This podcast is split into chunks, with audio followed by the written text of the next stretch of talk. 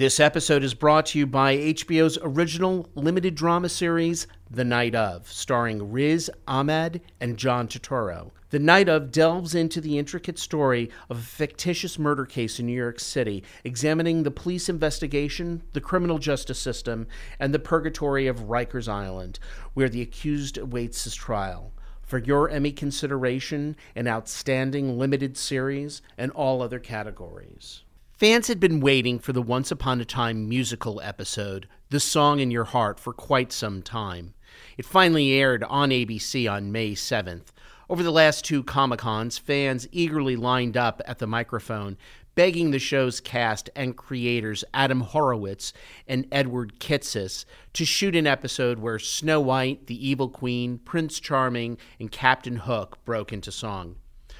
Songwriting team Alan Zachary and Michael Weiner heard the call, and we meet them now on Crew Call. I'm your host, Anthony D'Alessandro. This show, this particular episode, has been a long time coming. I remember being at Comic Con and Adam and Edward definitely talked this up. I know at the last Comic Con. I think they even talked it up at the previous Comic Con Yeah. two Yeah. years ago. Yeah. And I just want to. My first question to you both is, why did it take so long? Well, actually, what happened was was that Alan and I had been looking for TV shows that could use a musical episode. We were like, what show would make sense for a musical episode that we could go pitch ourselves as songwriters for? Because we were just trying to be proactive in our careers for songwriting opportunities. What are some interesting places where people might not be looking for where musicals could happen? and we TV? immediately we'd been fans of Once Upon a Time, and we were like, "Why has Once Upon a Time never done a musical episode? It's Disney ABC, it's fairy tales. It completely makes sense." such a natural and we and we actually looked online did a little research and saw footage of various comic cons where people where it was request every year when are you going to do a musical episode? And I think it almost had been happening since the first season. so yeah because it was just people asking episode. about it. You saw it on forums and adam and eddie's response a couple times was you know we'd love to do a musical episode. We just wouldn't even know where to start. So we literally called our agents right away, and we were like, "Please try to get us a meeting with them because we we'd love to talk to them because we we're have like we know, we know where to start. Yeah, we have ideas about how to do this, and um, they did. Uh, our one of our agents, Richard Kraft, called Dawn Soler, who's the head of music at ABC, and we talked to her. She heard our songs, liked our songs a lot, just from other projects, and then we met with her and gave her a couple thoughts about how you could do Once Upon a Time as a musical episode. and she was like i love this idea Yeah. and she calls up adam and eddie sets up a meeting with them And next thing we know, we were in their offices pitching them different ways a musical episode could work and how musicals function. Because they basically said, we know nothing about musicals. So why would a character even sing? Why do characters sing? What do they sing about? What are these? So we started telling them why characters sing in musicals, how songs function in musicals, whether it's like a broadway musical primer yeah, and they got really excited, and we all sort of went away, and we got the call that they definitely wanted to do it. And after that, we came back a couple times to the writers' room where we would talk to the writers about different ideas, and then they ended up pitching us out sort of the the story of the episode, and we all kind of brainstormed how songs could work in that, and um, who would sing, and you know what moments they would sing. So it was a really collaborative process. But I think the reason it took so long is because they truly had no idea where to start, and we were just sort of looking for opportunities and, and offered ourselves up. So, how long ago did you meet them? We actually first met with them last September to kind of talk about the idea of, uh, of how musical could function on the show, and then came back shortly after to sit down in the writers' room, brainstorm ideas, and then basically it was pretty much beginning of this year that they pitched us kind of like here's a story we're thinking what do you think of you know this way of how songs could function and kind of dove in from there and It actually took a couple months uh, to get the official green light from ABC because you know obviously to do a musical episode is much more intensive and costly than doing a normal episode of the show. and simultaneously they were also busy with producing you know 22 ep- episodes of Yeah. episodic television simultaneously So the the green light finally came in the beginning of January, and we had to actually pre-record actors in February. I mean, we had It was like six weeks after Yeah. we got the green light that like, oh, we're going to be with the actors, and simultaneously, then they would be rehearsing musical numbers while shooting a different episode because it had to fit into the regular schedule of the season. So with with the songs, so that that's very interesting. It wasn't like they were just like, "Oh, hey, write me a Wicked Witch song." no. And then and then they would write around it. There was It was almost like doing writing a, a real Broadway musical in about a month and a half. I mean, it was that process where we sat down with the writers and with Adam and Eddie, and all of us and brainstormed how would music function in an episode, what story ideas would work. Then they came up with kind of a, a plot for the episode, and then we dove in further about you know what moments could be musicalized, talked together about what characters made the most sense, what musical styles each character would sing, and it was really truly collaborative. So it, we it was by no means just giving us a treatment or a script and saying go plug in songs. It was a very collaborative process because we had to come into six seasons of a show and figure out exactly how you could layer in a musical element. And our goal was to have it feel like almost like god these characters have been singing forever. And so you, we needed to make sure to match the both the musical language and the way that they speak and express themselves.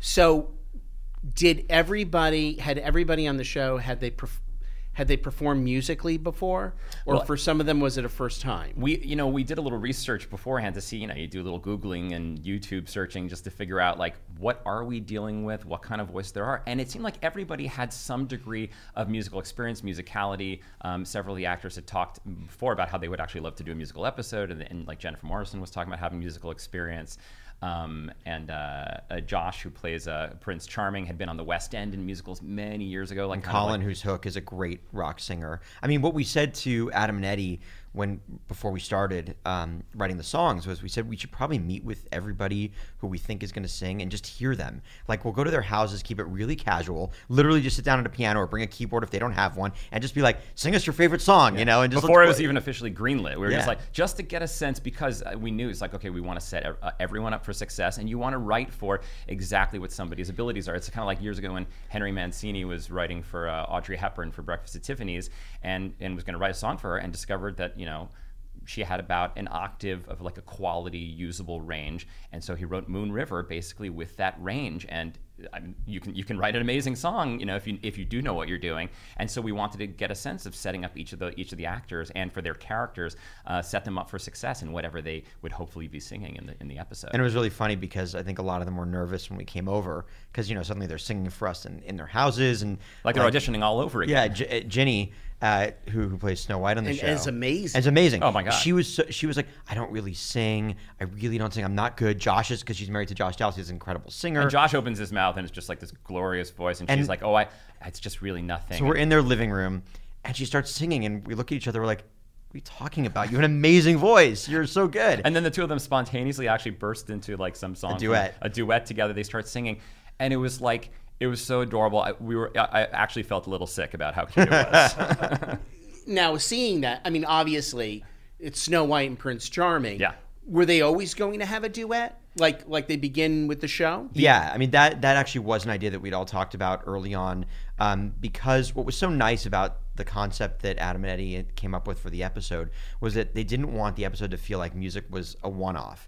They really made music part of the mythology of the whole show by making it a wish that Snow White makes upon a star that then brings song to everybody to defeat the evil queen. And that those songs get put in the heart of their daughter as like a secret weapon she could use for the final battle. So it was kind of amazing when they pitched us that because we were like wow this like sort of relates to the entire mythology of the whole show. And we never even you know you would never even know that it sort of existed the whole time. So it was a great idea. So we knew early on that the episode was going to start with a Snow White Prince Charming song because it related to the wish that she had just made and was the first thing that sort of unleashed music in the kingdom. So it made sense to start with them. And structurally, they made it really manageable too, because each song, or most of the songs, taking place in like the Enchanted Forest in the Fairy Tale Pass, it made it where each thing was a compartmentalized moment. So, okay, here's a, it's not everything is a giant big dance number. Here's a great song between the two of them. Here's going to be a song for the Queen. Here's a song for Captain Hook that has some dancing pirates. You know, each thing was like its own individual element instead of creating these this giant epic palette of stuff that would be like, how, how are you going to shoot that in you know nine ten days? And you essentially each song has its own style. For example, Lana Parrilla's "The hmm. Queen Sings" is very is very rock opera, Yeah. and very much in her vein. Oh, yeah, yeah. Immediately when we were talking to Adam Eddie at the beginning, we were like, "What's the sound of the evil queen?" You know, and and uh, Eddie kept saying, "He's like, it's like Bowie, you know, let's do David Bowie something." And we were looking at her in the costumes that she wears, and she wears all that leather and those high yeah. heels, and there was something very '70s glam rock about it, and something very Frank-N-Furter, almost from Rocky Horror. So we were like, "What's a little David Bowie meets a little Rocky Horror." meets sort of 70s glam rock style. So that's where that song lived, and that's how that idea happened.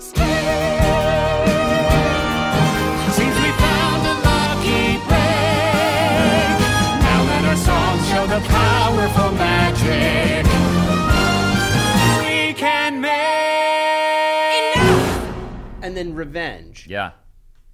I, I felt a, I felt some Gilbert and Sullivan. Yeah, well, there is in, in in terms of some of that, of course, classic pattery, pattery, pattery Pirates of Penzance kind of stuff, but by way of uh, like Freddie Mercury because you know he's it's like the joke has always been that that Hook wears guy liner. You know, you see him. It's like this guy. It's like he, he's he's got he's got that other. It's and somehow it's like a lot of that stuff has that retro '70s vibe about it on the show, and uh, and he's just so cool. He has this cool rock voice, and we are like, you know, doing something with like a Queen kind of a vibe throwback would just be so much fun and just fits his attitude where he's like, singing this kind of like a, a love song, but it's actually kind of about hate. Slaughter the swine, yo ho, must be fate's design. At last our tales will again intertwine. Revenge, revenge, revenge is gonna be mine. Oh, it's gonna be, oh, it's gonna be, oh, it's gonna be mine. Oh, it's gonna be, oh, it's gonna be, oh, it's gonna be mine. it is sort of if you put Gilbert and Sullivan and Pirates of Penzance through like a 70s rock filter with Queen, and that's what you know came out on the other side. It's like instead of somebody to love, it's somebody to kill. Yeah. You know. Now, were they talking about doing another musical episode after this? we would love that. I, it would be awesome. I, I think I think everybody had a blast on it. I think one of the one of the coolest things about the experience was getting to watch all the actors and then all the crew members. Like there were grips who were like singing the songs, dancing around. Like people were, and part of it is that you know you have seasons of obviously following a certain structure, and suddenly there's something that shakes it up. Everyone's out of their comfort zone, and yet everyone's having such a great time, and everything's so heightened. Um, so I have a feeling that they. They, they all felt kind of amenable to the idea of, of pursuing something in the future. It- we're certainly, we'd be happy to. Now, how did the two of you meet and started writing songs? Were you writing scripts first, or were you writing songs? we, were we were in high school. We went to high school together here in LA, and we went to a, a school in the Valley called Oakwood, and we were both in musicals. We were drama jocks. We were You know. we were not the guys who were going to be on the sports team, so we were up there performing musicals, and discovered that both of us played piano. Um, sang, Wrote songs. wrote songs separately. We both wrote songs, so we just said we should write some stuff together.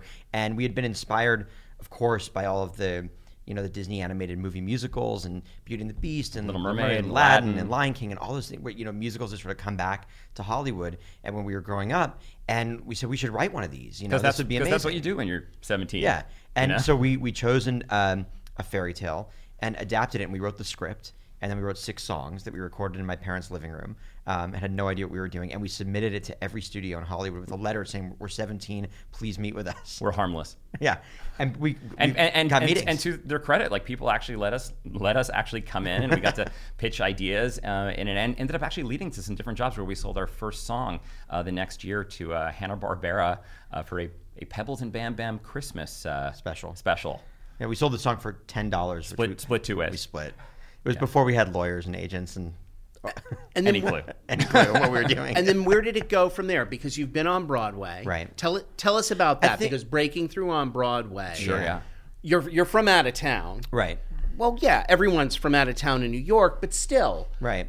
th- that's that's not. That's a hard town. To writing you know we we see ourselves as like we love doing any project that's musical storytelling that involves musical storytelling writing songs for characters through story whether it's tv film theater. So of course one of our dreams had always been to have a show on broadway and we both grew up going to broadway shows and loving classic movie musicals and all of those things. So broadway's been a huge goal of ours the whole time. Um, and so with first date which was the show that we had that was on broadway um, that actually started as an idea that we were just talking about uh, as a show to produce ourselves because it's so hard getting shows produced because they're so expensive. We were like, what if we write a small show? And we were working with a friend of ours, a book writer, a great writer um, named Austin Winsberg. And we were like, what if we just write a small show, like six people in it or something, and we'll produce it ourselves here in LA at a 99 seat theater. It'll be really cheap It's something do. where it's you know for all the things that you're waiting to happen. Here's Yeah. something we could just make happen ourselves. Nothing is actually stopping this from getting Yeah. up. And so we we call the musical that was kind of built on a lot of lunches where we'd sit at lunch complaining about our love lives and complaining about um, you know things that we maybe get sold but not get produced. And we said okay, so we just started developing this idea of a of a romantic comedy of a first date in real time, and then all the baggage that comes to life on stage. Uh, making you realize that you know the person that you're on a date with uh, is not just them; it's also all the baggage that they carry with them from and uh, from their lives. we thought that felt very theatrical. So we would d- developed it out. We wrote a draft of it, and because Alan and I had spent a lot of time in New York at that point, and we had been we sort of, we go back and forth between New York and L.A. Um, we kind of live in both places. Um, and we had been in New York, and we actually had sort of established a lot of relationships with different theater producers in New York. So we're like, well, why don't we just do a, like a reading, a presentation in New York, and see what people think? We'll invite a small group of people just to get uh, feedback to and get figure feedback. out what is the next development step. Is it just doing it at a 99 seat theater, or maybe we could develop it at Yeah, some we'll, other and we'll theater? invite we'll invite some Broadway producers that we know, and if it's terrible, they you know they like us anyway, so they won't they, you know they won't hate us and never talk to us again. And we did this reading, and we had multiple producers that suddenly wanted to come onto the show, and we um, got commercial producers, and they pitched taking it to the Fifth Avenue Theater in Seattle, which is an out of town Broadway tryout house where Hairspray started, Disney's Aladdin started there, Memphis. It's had a lot of shows go to Broadway. And all the while, we never imagined, like, we didn't write the show thinking, oh, this will be on Broadway. Even then, when we No. had Broadway producers, like, oh, great, we could do it this theater. Maybe we could do a lot of theaters around the country, and just kind of, it could just be a launching pad. For and it ended show. up going so well in Seattle and being so well received that they decided to take it to Broadway because really to get a show out into the world now and, and have a licensing life where it's performed at you know every college and community theater Just for people to the have awareness. it has to be a. Broadway show. And now it's, I mean, it's now it's played in over like 75 productions all around the world. crazy. It's been, we get, we get, uh, they send us back translations from all different languages to approve, which is, you know, a challenge when you don't understand the intention of a comedy line in Japanese or in Brazilian Portuguese versus Portugal Portuguese or It's been playing in Argentina for like a year already or something. It closed and opened back up, and it, it's it's wild. So it's it re- it was an incredible experience. Now, Pat, I'm just Pasadena's still a tryout house, right, for Broadway? Pasadena Playhouse. Yeah. Yeah, they they've they some- are they've had a yeah. couple things go to Broadway. In fact, I think Sister Act started there. That's first production. Yeah, and then it went, was. yeah, and Yeah. then went to London. But yeah, so and they yeah. I saw Mask there. A few you years did? ago. Oh, yeah, I- we- yeah, I- and it was it was everything you imagine. They they, they were going they were going for the big fish. Right, right. It was like they were trying to Yeah. get it The whole thing going out of way to- town. yeah. You know, that's Yeah. the way it was conceived and everything, and Yeah. its staging and everything. Yeah. Um, challenging material. and then I saw. I know this is nothing to do with you guys, but at Sacred Fools, I saw very early on the um, the Louis Prima musical. oh, yeah, Oh, right. Louis and Keeley. Louis and Keeley, Yeah. which was then, and then I saw it in both versions. Then they did the Geffen, didn't they? yes, with Taylor Hackford. Yeah, yeah. Right, So it's very interesting. It's very interesting to be in that early part of the process. It's and it, watch. theater cha- and the and it is a process. It takes so long, at years sometimes for shows to if they ever get to Broadway, years and years and years. And it's a very very collaborative medium. I mean, you're working with your director, choreographer, designers, producers, all like trying to create all trying to create a work that ideally uh, you always feel like if it's done right you watch a show and it feels like there was one person who created the, entire thing. that it just feels like it's all through that one that one vision even though it takes so many artists So, can you share with us what your next musical project is? We're working on a- actually a really fun stage musical called Intermission. And um, the show actually has nothing to do with theater, but it's called Intermission because it's It will written- take place in a theater. It will take place in a theater. it's written and uh, to be directed by Jerry Zucker, who of obviously the, of the Zucker brothers of Yeah, Air- Airplane and Naked Gun So it's been incredible working with Jerry. He wrote the script, and we're writing the songs. And um, it's it's in the tone of Airplane or Naked Gun, if one of those was a musical, but it's a truly original story. Um, and it's called Intermission because Jerry thought it was funny that that's a time when actually no one's in the theater. They're they're just outside talking. It has nothing to do with the show. So that's what the show's called. Um, and it's been really fun. And we've done presentations in New York that have gone knock on wood very well. And it's opening again. We're going back to the Fifth Avenue in Seattle. It's sort of been a lucky place for us, and it's going to open there early next year and um, it's co-directed and choreographed by Chris Gattelli, who won the Tony for Newsies, um, and uh, and then hopefully we'll see where where it goes after that. Now, separately, you're also screenwriters. Tell us, tell us about that. That's really interesting because usually, I mean, Yeah. it's the town that puts everyone in a box. But it, you, you you think, oh, they're just songwriters, but no, you you you have a track record as as as screenwriters. Yeah, I, I think a lot of it just comes down. Some of it is, is having grown up in Hollywood and just being around that kind of storytelling, and part of it is I think that just like just like with Broadway, in the kind of songwriting that we do and what we really really love is the storytelling. And so musical storytelling, any opportunity for doing that is what we mainly focus on. So even when we're working on TV and, and feature projects or animation projects, um, usually we're looking for an opportunity to tell a story that incorporates music um, in some fashion. I think everything that we've sold in some way had a musical element to it. And, and certainly the one we're going to pitch this afternoon does. so we're, we're everything we you know as screenwriters, it's it's really to us we look at storytelling and characters all the same way, whether it's a song or a scene. You're kind of breaking down the same things. What does the character want? What are the obstacles in their way? What, what's their baggage that they bring to the table? What are they passionate about? Where- musicals you just tend to get a few minutes to actually express Yeah. those kinds of emotions in a deeper way or truly go into somebody's head to see what they're thinking and things just tend to be a little bit more heightened so you actually you get a little bit more latitude to express and sit in a moment whereas something that uh, in tv and film you might just see in a little bit more of an expression or a very small exchange That's why we always say that the songs in musicals are the close-ups in a movie or TV. So two more, uh, uh, almost a combined question on once on Once Upon a Time.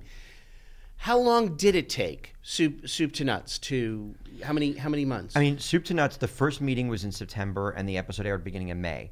But the real writing really did start, like we said, af- after it was greenlit in January. Basically, right. So it, it was. I would say it was basically five months from like greenlit starting to actually like write the episode to air. and then because I know that, like I know like uh, Mark uh, Isham typically only has a week Right. to turn around music. Yeah. you guys. Well, I mean, we basically wrote eight songs in about two and a half weeks, which is fast. I mean, when you basically when you think about a Broadway show, which is 16 songs, you usually take a year to write that. And it's because of the complexities of musical storytelling and making that seamlessly integrated with scenes and the voices of the characters and your workshopping stuff. We didn't really have the time to do that here, but they were, you know, they're so solid on who those characters are, and the storytelling is so. It's been around six seasons, so they really know who those people are. So it made it a lot easier just to dive in Yeah. very quickly and get it done. Whereas I think well- if it had been season one, it would have been hard Oh, to do it that fast. And it was a well-conceived outline. And Yeah. all the all the elements were clear. And once we locked into stylistically what we were going for with each song and how that would function, it was it was pretty clear what but we you- needed. the hardest part about you know writing songs for a show as opposed to scoring it is when Mark does his job, which is he's so brilliant at. I mean, and you hear like the greatest people who write film scores or TV scores and how, what that does, but it's it supports um, action and visuals that have already happened. Like they're there, so he has that to look at, and then that fuels him to create music for those moments. So we, we sort of have nothing to go on other than an outline and discussions and we're writing songs it's a little bit in the dark and we have to conceive of what those things will feel like when they're actually shot and what the tone we're creating the tone right there not responding to something that's already been created so for example, so you're kind of creating on two levels Yeah. in that you're creating both what like the scene is in terms of like the, the sentiment that's being expressed and then what is the visceral element of the music that's supporting it. but that. like for example the last song in the episode is the big wedding and they knew it they knew they wanted to end with the wedding because that's been seen you know coming for a while and so they knew that they should have a big song for the wedding a celebration song and that's basically initially what it said in the treatment it was, was like and a- then they sang a big celebratory kind of upbeat fun song and they wanted like an upbeat like rock song so we wrote a song that was very fun upbeat and whatever and then we read the script because the script hadn't been written yet and when we read the script and we saw how emotional they went with the the vows and the feeling of that wedding we were like and the and adam and eddie said this song it doesn't work tonally for this moment and we completely agreed. We were like yeah you can't do this. So very last minute literally i think like a week before we went up to re- record with the actors Yeah. we wrote a new song that fit with the script that we had finally received. Starting in a more romantic kind of place that could build up to something more celebratory. Tomorrow is uncertain. Who knows what it will bring? But one thing is for sure, love. With you, I have everything, and happily ever after is the way these stories go. Did you rewrite any songs on the fly or right there on the set? That was the biggest one. I was- mean, and then the yeah. opening song, "Powerful Magic," that is sung by Snow White and Prince Charming.